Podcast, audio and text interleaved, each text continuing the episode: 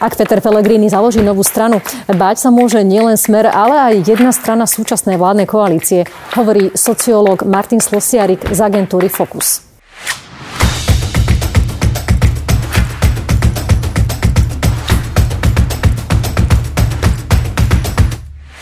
Dobrý deň, pán Slosiarik, vítajte v Trende. Dobrý deň.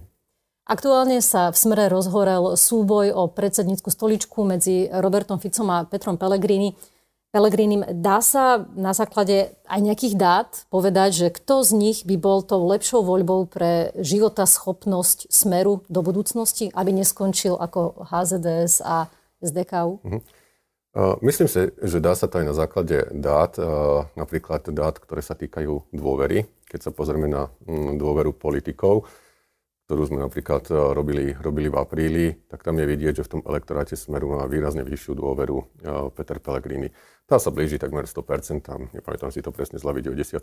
Myslím, že Robert Fico je na tom výrazne horšie, samozrejme populačne, ale aj v samotnom elektoráte Smere, kde sa pohybuje tá dôvera na 2/3. Ja si pamätám prieskumy aj z minulosti, kde, tak povediac, tá kontinuita Smeru a tá nádej do budúcnosti bola jednoznačne vkladaná do Petra Pellegriniho.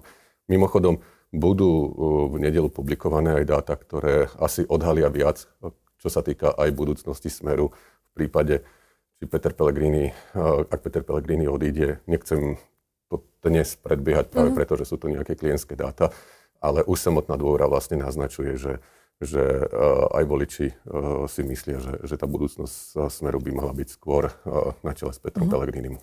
Dobre, ale Robert Fico zjavne to nechce vzdať a argumentuje tým teda, že má skúsenosti, ale to všetko by sme mohli hodiť teoreticky cez palubu, ale je tu jeden fakt a to, že on v tých posledných voľbách získal takmer 250,000 krúžkov. To zasa nie je zanedbateľné číslo alebo niečo, čo by sme mohli prisúdiť politikovi, ktorého éra sa už skončila. Či? Mýlim sa?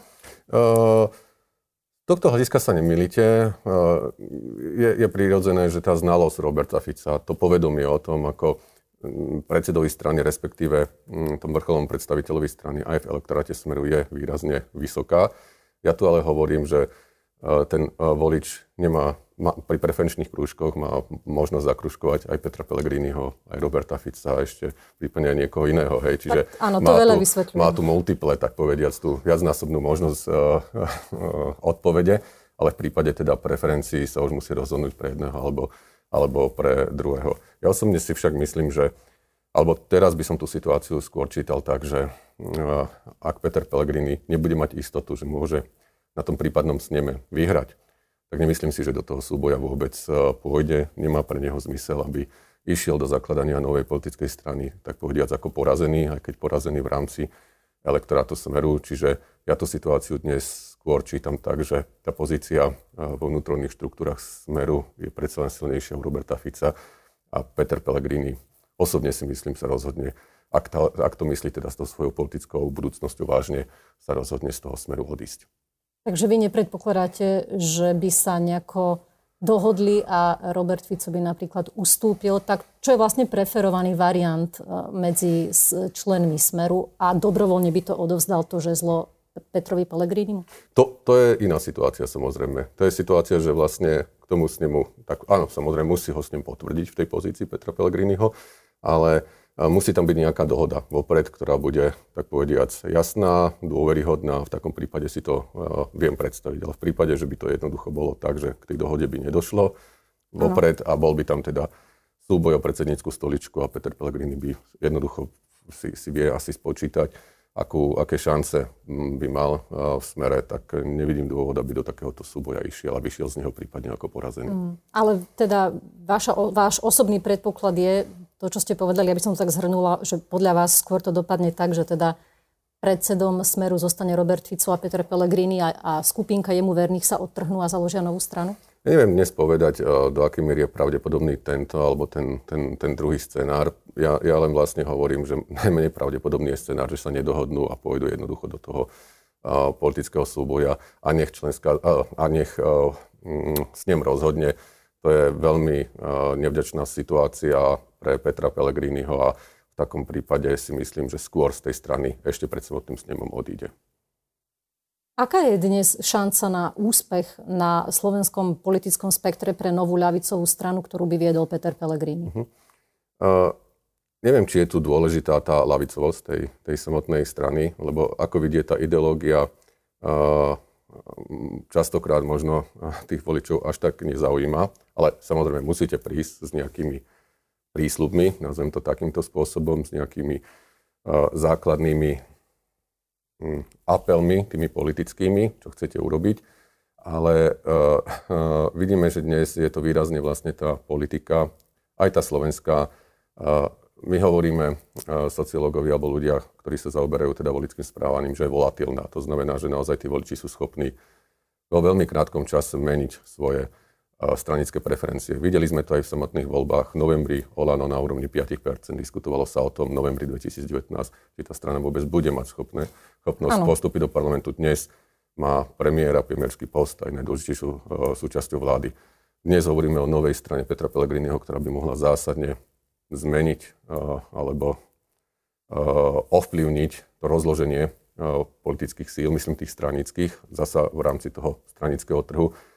A sme len 3 mesiace po voľbách. To znamená, že naozaj za pol roka sa tu môžu stať dve veľmi významné, by som povedal, štrukturálne zmeny z hľadiska toho stranického prostredia, ktoré môžu zasa, tak povediac, určiť jeho vývoj na najbližšie obdobie. Áno, ale nevieme to modelovať. Ja chápem, že teraz je veľmi krátko po voľbách, strašne veľa vecí sa ešte môže udiať, o ktorých nevieme, ale predsa len, aby sme vychádzali z toho, že Peter Pellegrini je dnes, ak sa nemýlim, druhý najdôveryhodnejší? V podstate áno, je to tam akože o nejaké pár percent. No proste mimoriadne vysoko, áno. Že stále požíva veľkú dôveru veľkej časti spoločnosti, čo je obrovský kapitál.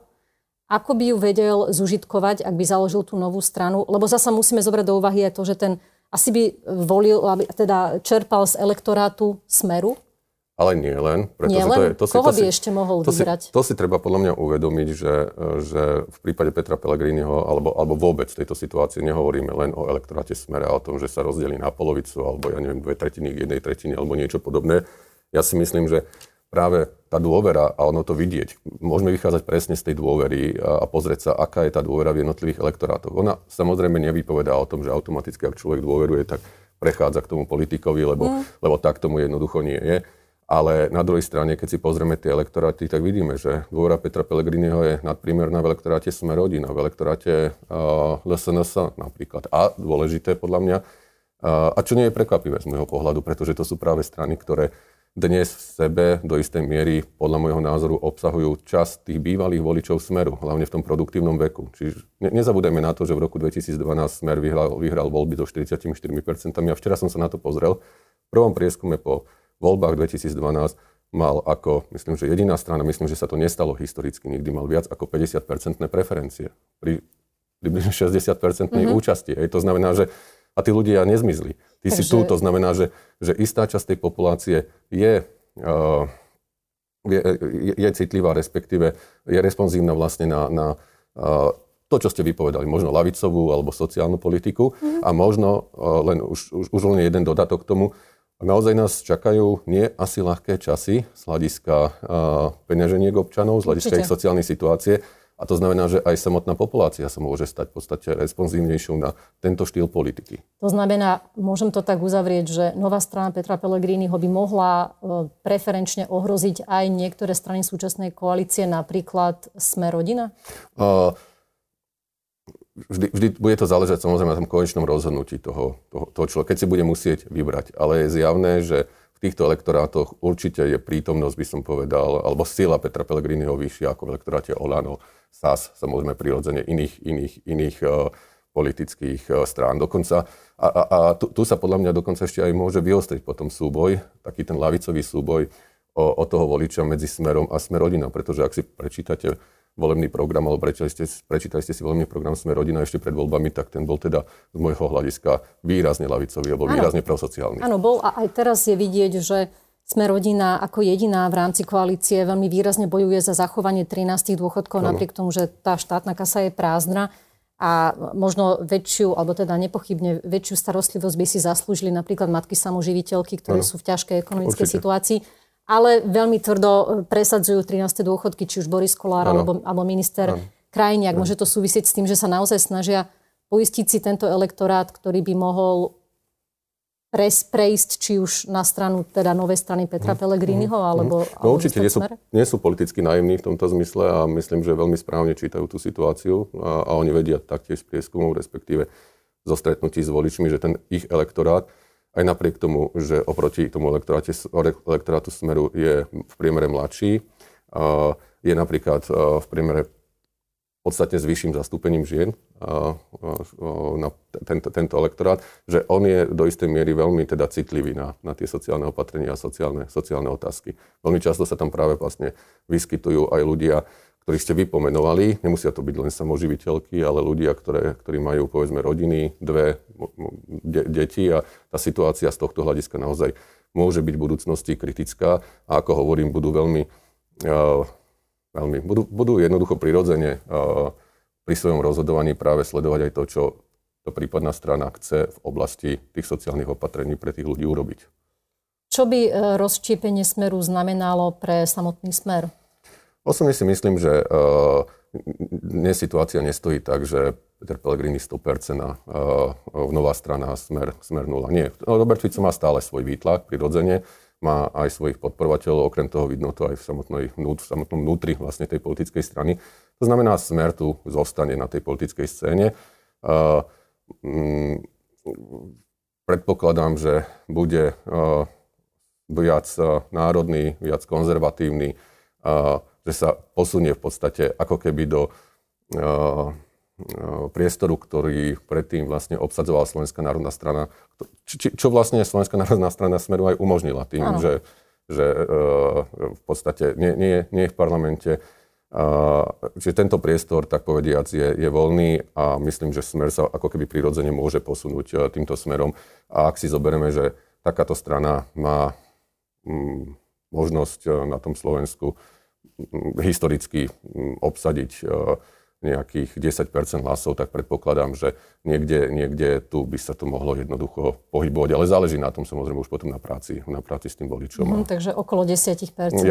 To je môj predpoklad, že niekde tam sa to môže možno z hľadiska toho štýlu politiky, ktorý očakávam, že Smer bude robiť, tak tu sa to môže pohybovať. A mohlo by sa to pohybovať aj tým smerom, že by do budúcnosti si triúfli urobiť, prekročiť tú červenú čiaru a spraviť aj nejakú koalíciu, treba aj na vládnej úrovni s Kotlebovcami z ĽSNS, pretože teraz tá hodnotová platforma, jej vznik avizovaný dvomi poslancami Smeru, jeden sa už zdal, pán Podmanický, a teda poslancami za ĽSNS mohol byť ako určitý testovací balónik toho, či by to fungovalo, či by to bolo stráviteľné. Nedá sa to vylúčiť, dokonca vieme, že na tomto je rozdiel medzi Petrom Pellegrinim, podľa mňa Robertom Ficom na jednej strane. Peter Pellegrini sa významnejšie, výraznejšie vymedzuje ako voči možnej spolupráci s Marianom Kotlebom a s ľudovou stranou Naše Slovensko. Niektoré vyjadrenia Roberta Fica boli skôr také viac akceptačné, to znamená, nepovedal myslím, že priamo, že by vytvoril v budúcnosti takúto koalíciu, ale minimálne... Poďakoval im raz za jedno hlasovanie. Aj za hlasovanie, potom poznáme, že ten... Zastával sa odsudeného Mazureka. Bolo tam toho viacej. Áno, čiže z tohto hľadiska, nechcem špekulovať, ale v politike, tak povediať, možné všetko asi. Smer teraz podľa toho vášho posledného májového prieskumu, ktorý ste zverejnili, mierne podrástol. Je to výsledok jeho dobrej opozičnej politiky alebo zlého výkonu vlády? Tam treba upozorniť na jednu vec, že ten náraz nevznikol z apríla na maj. Ten náraz nad tých 20% alebo okolo 21-22% bol hneď po voľbách. A odtedy sa v podstate Smer v našich prieskumoch, čiže už troch prieskumoch, marec, apríl aj maj, drží na úrovni tých 21-22%. To znamená, že určite to nie je spôsobené, by som povedal, výkonom opozičnej politiky. Aspoň ja si to myslím. Ja sa domnievam, že je to skôr spôsobené samotným výsledkom volieb, kde ten Smer dosiahol výsledok, ktorý sa neočakával, pozitívny výsledok, ktorý sa neočakával. Tam sa predsa hovorilo o 15, prípadne menej percentách. To znamená, že to mohlo čiastočne zmobilizovať aj nejakú časť voličov, ktorí boli mobilizovať v zmysle, že sa primkli k tomu Smeru po tých voľbách. Práve preto, že si myslí, že tá strana bude možno slabšia, že nebude mať taký výtlak.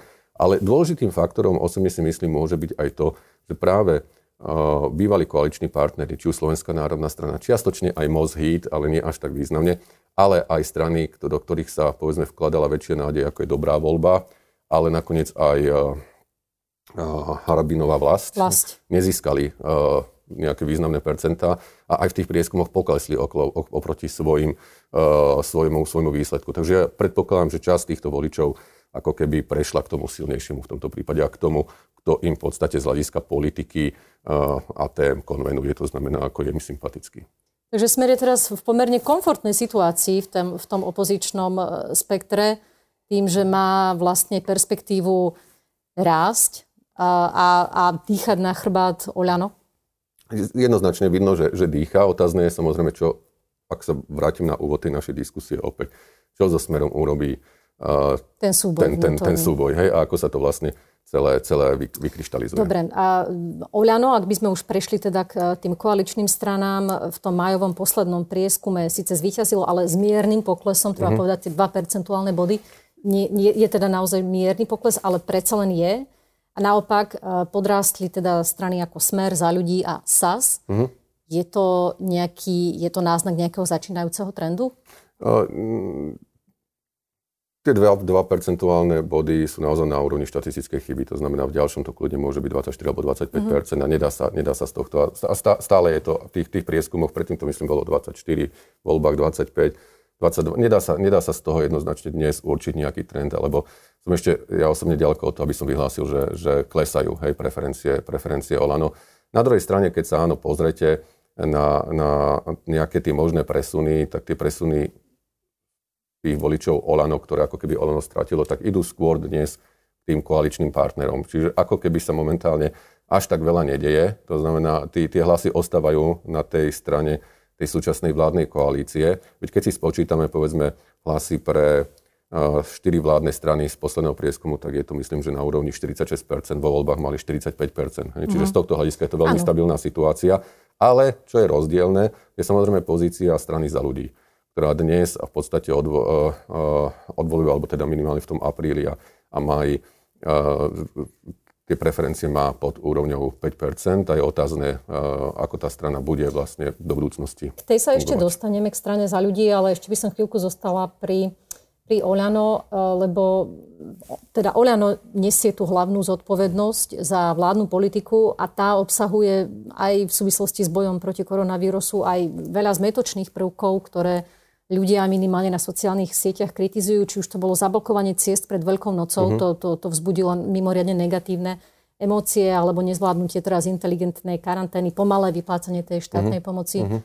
A prečo sa to neodráža výraznejšie na tých preferenciách? To znamená, že len teda tie médiá to nafúkujú ako veľký problém, ale voliči to tak nevnímajú? No, samozrejme, keď sme mali možnosť vidieť pri tom komentári na tej sociálnej sieti, koho ten človek volil, tak možno by nám boli jasnejšie súvislosti. Hej. To znamená, že tá kritika prirodzene môže ísť skôr od voličov opozície, respektíve, viem si kľudne predstaviť samozrejme prirodzene aj voličov nejakého koaličného partnera, ale tak často to nemusí byť práve akože volič Olano. Z tohto hľadiska preto tá situácia môže byť relatívne stabilná, ale to som možno myslel aj troška žartom, ale myslím si, že možno ten najdôležitejší dôvod je ten, že tu nemáme množstvo mŕtvych. Že jednoducho tá populácia alebo bežný človek je... Bežný volič je jednoducho vďačný za to, že tá situácia je dnes taká, aká je. Sociálne dôsledky koronakrízy sa prejavia na jeseň, alebo začnú sa prejavovať v lete. Uvidíme naozaj potom, čo sa začne diať s preferenciami. Takže aj vtedy môžeme očakávať, že sa to možno výraznejšie, to voliči spočítajú tým vládnym stranám na jeseň. Áno, v prípade, že jednoducho nebudú schopné zareagovať na zvyšujúcu sa nezamestnanosť, zvyšujúci dopyt po sociálnych dávkach a podobne, ktorý pravdepodobne príde. Možno oni nebudú schopní, pretože tá situácia bude veľmi ťažká, ale teda tí voliči to môžu vyhodnotiť ako neschopnosť tej vládnej koalície. Je to samozrejme tá šikovnosť tej komunikácie, tá komunikačná obratnosť, za akou budú schopní presvedčiť voliča, že v ich prospech niečo robia, ale samozrejme nemôže to byť len o slovách, musí to byť aj o činoch. Včera sme zaznamenali tú obrovskú grantovú pomoc, ktorá by mala prísť z rozpočtu Európskej únie. Uvidíme, ako schopná bude súčasná vláda s týmto narábať. Keď už ste hovorili o tých komunikačných schopnostiach, tak tam vyniká premiér Igor Matovič, ktorého komunikácia najmä na sociálnych sieťach je pre časť spoločnosti nestráviteľná. Uh-huh. A či už zoberieme do úvahy jeho urážlivé statusy na Facebooku, teraz sa pejoratívne vyjadril o návštevníkoch fitness centier ako nejakých svalovcoch, hej, vykrúca sa zo zodpovednosti, ak sa niečo stane. A stáva sa takým slovenským Trumpom, ako ho niektorí vnímajú? Využíva. Ak to máme porovnať, ja frekvenčne neviem to porovnať z hľadiska častosti využívania tých sociálnych sietí s Trumpom, hej, tú štatistiku nemám, ale minimálne z hľadiska tej formy ho môžeme takýmto spôsobom vnímať. Využíva každopádne sociálne siete ako veľmi dominantný zdroj komunikácie a informovania teda svojich voličov. Čiže je to áno, takýto typ štýlu, ktorý na druhej strane asi nie je pre nikoho až takým prekvapením. Ak Igora Matoviča poznal aj predtým, jednoducho je to ten štýl, ktorý je mu tak povediac vlastný, ale to, čo dnes vyvoláva také tie otázky je, že či takýmto spôsobom má komunikovať premiér krajiny. Presne, ono, jeho voličom to zrejme imponuje, ale teda keď je v pozícii premiéra, je to vnímané citlivejšie širšou spoločnosťou. Áno. A preto sa aj narastá množstvo tých, povedal by som, negatívnych reakcií na takýto štýl komunikácie. Predtým, zatiaľ čo ho povedzme, tí voliči, ktorí Olano nepodporovali, nesledovali alebo utrusili len nejakú poznámku celkom nevýznamnú, tak dnes z hľadiska toho premiérskeho postu tak získal aj tie negatívne preferencie, respektíve tú pozornosť tých ľudí, ktorí mu práve teda nedržia celkom palce. A je to problém, takáto komunikácia? Pretože to nie len o tom, že niekedy sklzne k urážlivým výrokom, ale on si nerobí veľmi ťažkú hlavu, častokrát ani s overovaním faktov. Napríklad, keď obvinil toho Pendlera z Prievidze, napokon sa ukázalo, že to bolo úplne inak. Je to nejaký problém, alebo nad tým môžeme mávnuť rukou, že taký skrátka Igor Matovič je? Nemôžeme nad tým mávnuť rukou, osobne si myslím. Presne to, čo ste povedali. Tie sociálne siete častokrát prirodzene tým, ako sú oni konštruované a tou povahou tých sociálnych sietí prinášajú vlastne tú prvú emocionálnu reakciu na množstvo postov vecí. Hej, to znamená to, čo ste niekedy povedali pri stole s kamarátmi, dnes napíšete na sociálnu sieť, len rozdiel je v tom, že sa to teda nedozvedia traja, ale 300,000 ľudí v sekunde alebo minúte. Čiže ja si myslím, že v takomto prípade by mal byť premiér opatrný a problematické sú naozaj tie veci, ktoré sa týkajú statusov bez, povedzme, overenia si tých súvislostí.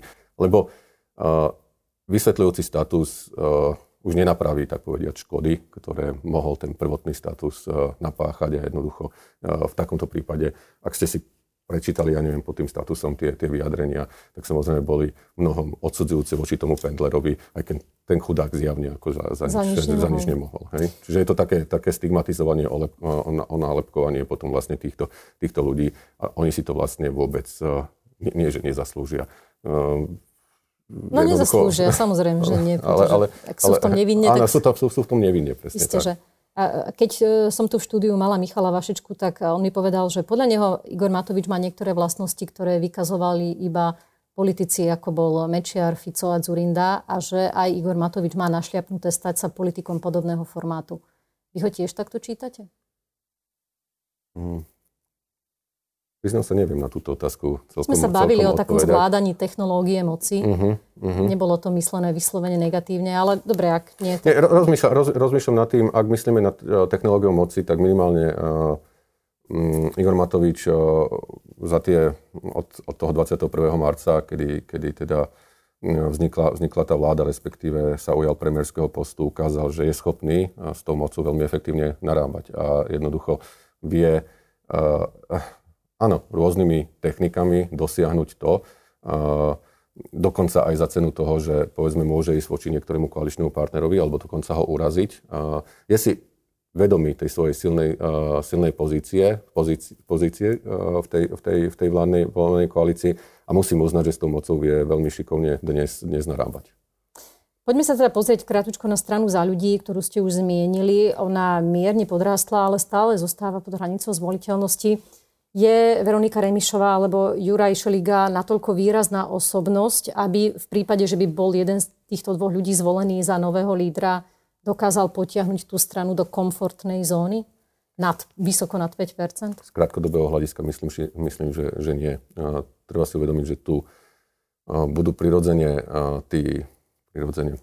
Už pred voľbami sa ukázalo, že časť tých voličov je ochotná, povedzme, ísť k Progresívnemu Slovensku, časť voličov je ochotná ísť k SaS, časť voličov je ochotná ísť Olano. To znamená, že tu môžu byť rôzne prieniky a stále sa za ľudí musí obávať, aby, tak povediať, ten elektorát im postupne nevytunelovala niektorá z týchto strán, alebo aby sa postupne vlastne ten elektorát niekde nestratil. Uvidíme, akou transformáciou, povedzme, prejde strana Spolu, Občianska demokracia, či, tak povediať, je to mŕtva značka, alebo dokážu vlastne túto značku niekde ďalej pozdvihnúť. A opäť je to ďalšia z konkurenčných strán, ktoré by v takom prípade sa určite uchádzali o taký tí voličia, ktorí dnes volí za ľudí.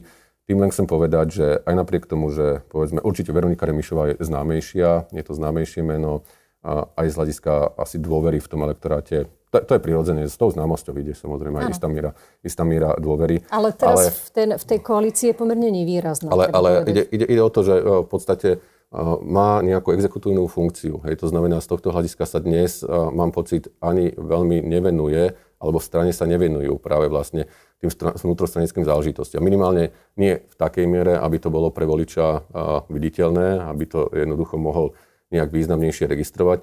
A mám pocit, že neposkytli tomu voličovi nejakú víziu toho, že kde tá strana vlastne chce ísť, akým spôsobom. Nie je to celé o tom, že skrátka chýba na scéne Andrej Kiska? No, Andrej Kiska bol jednoznačne najväčším dôvodom voľby za ľudí. Jednoducho naviazal na seba tých ľudí. To jeho rozhodnutie, ktoré urobil, aj napriek tomu, že to bolo primárne teda zo zdravotných dôvodov, určite sklamalo časť tých voličov, a to je za poklesom tých preferencií. A zatiaľ vlastne Andrej Kiska aj nechal celkom nejasnú tú situáciu okolo líderstva v tej strane, pretože zatiaľ, ak teda som správne zachytil, nepovedal definitívne. Nepovedal stále.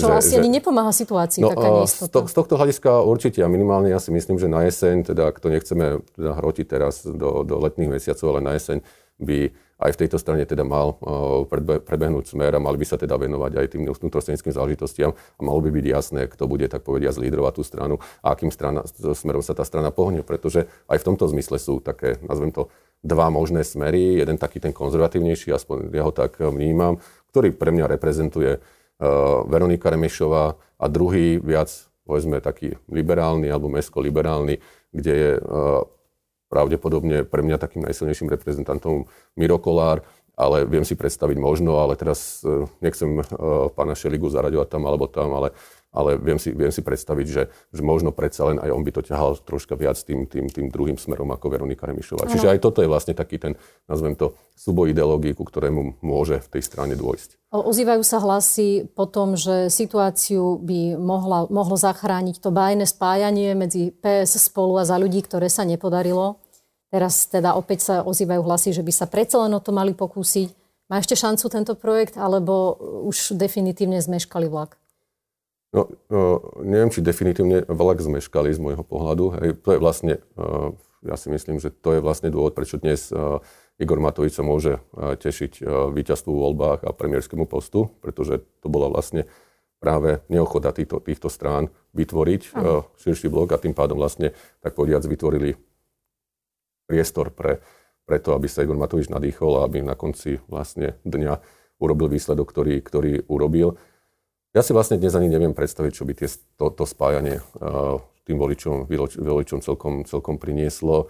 Ako by ho prijali, ako by ho odkomunikovali po tom, čo to neurobili pred samotnými voľbami. Mhm.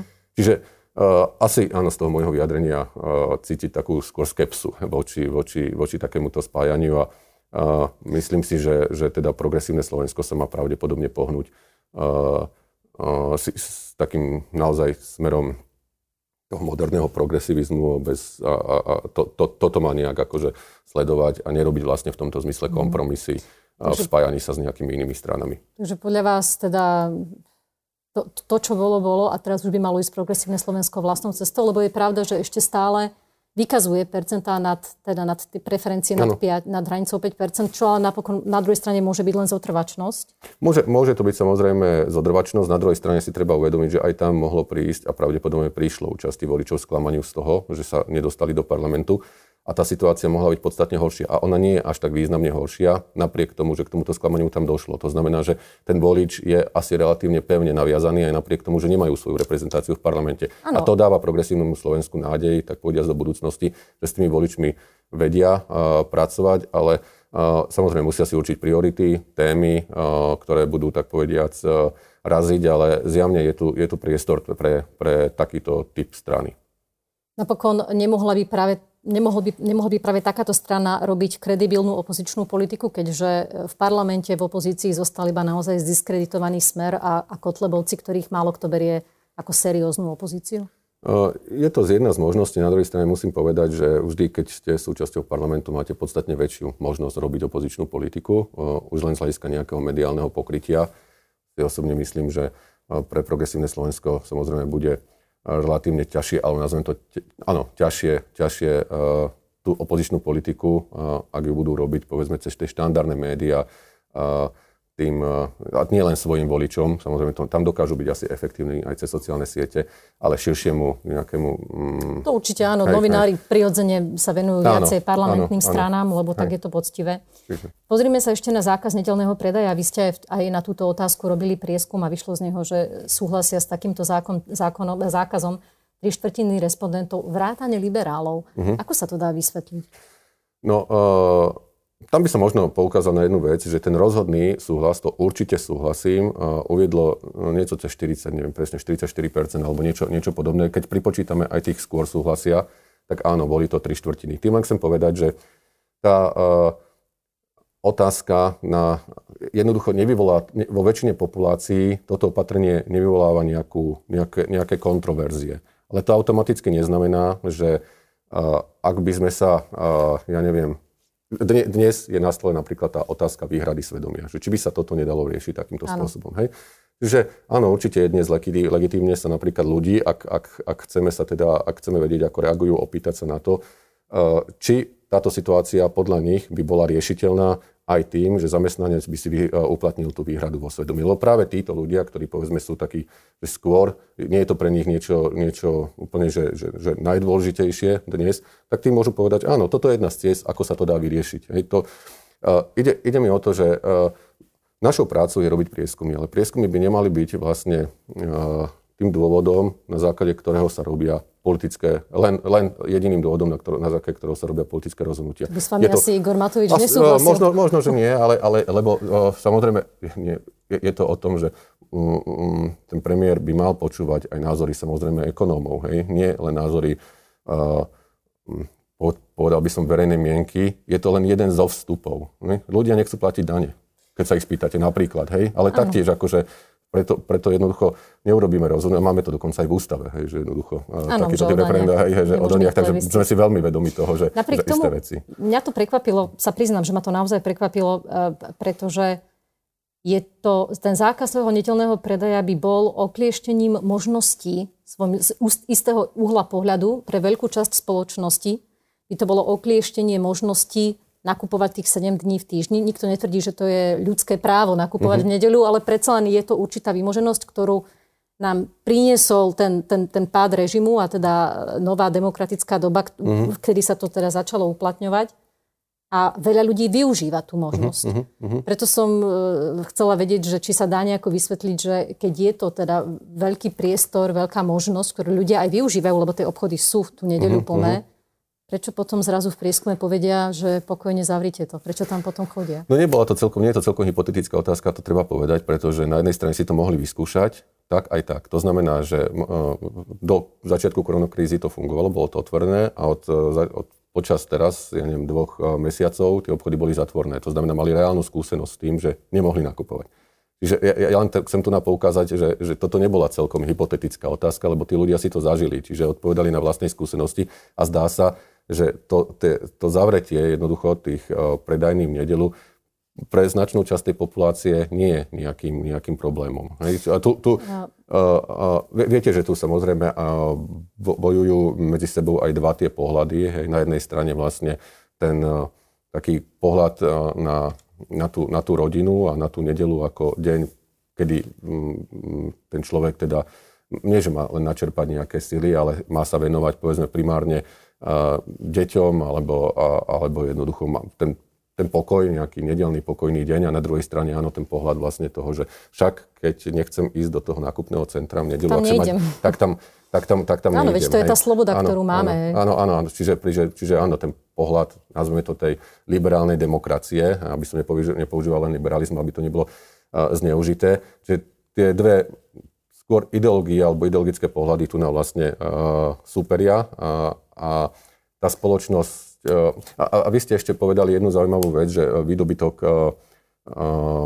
novembra alebo teda tej slobody, ale je to aj prirodzene o zmene toho životného štýlu. To vieme, že stalo sa to, tak povediať, súčasťou nášho životného štýlu. A teraz nejde ani tak o nakupovanie potravín, ale o to, že áno, ľudia idú do nejakého nemenovaného obchodu, kde sa prejdú. Idú sa poprechádzať do toho nákupu.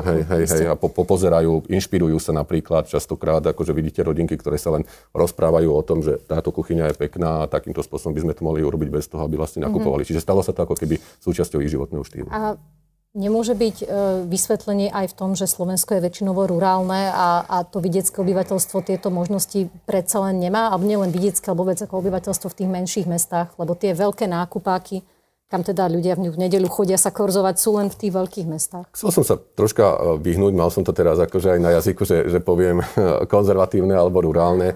Neviem, či sa to dá vysvetľovať len týmto, lebo to Slovensko je zasa relatívne malé a tá dostupnosť, by som povedal, miest aj okresných, kde mimochodom predsa aj v mnohých tých okresných miestach máte také tie malé nákupné zóničky, ktoré sa vytvorili a tie sú tiež jednoducho v nedeľu otvorené a tiež tam tí ľudia chodia. Čiže nemyslím si, že je to tým, že áno, tá časť tej populácie je stále menej mobilná, ale týka sa to predovšetkým ako tej časti populácie vo vyššom veku, ale tá zostávajúca časť populácie dnes jednoducho nemá problém. Sú prostriedky, viete, akože vybavené s autami, aj verejná doprava, jednoducho vy máte možnosť dostupu do okresného, častokrát aj krajského mesta. Nemyslím si, že sa to celkom dá vlastne vysvetliť nejakou uzavretosťou Slovenska alebo jeho prípadnou rurálnosťou, ako neprekonávame tu na 3000 vrchy, ktoré by sme museli prekonať to, aby sme išli do nejakého mesta. Takže určite by si to zaslúžilo ešte ďalšiu analýzu a určite aj ten pohľad z tej druhej strany, ako som o ňom hovoril. Tak uvidíme, akú debatu na túto tému prinesie možno parlamentná debata, ak sa táto téma dostane až do takejto roviny. Ja vám ďakujem za rozhovor. Všetko dobré. Ďakujem za pozvanie. Dovidenia.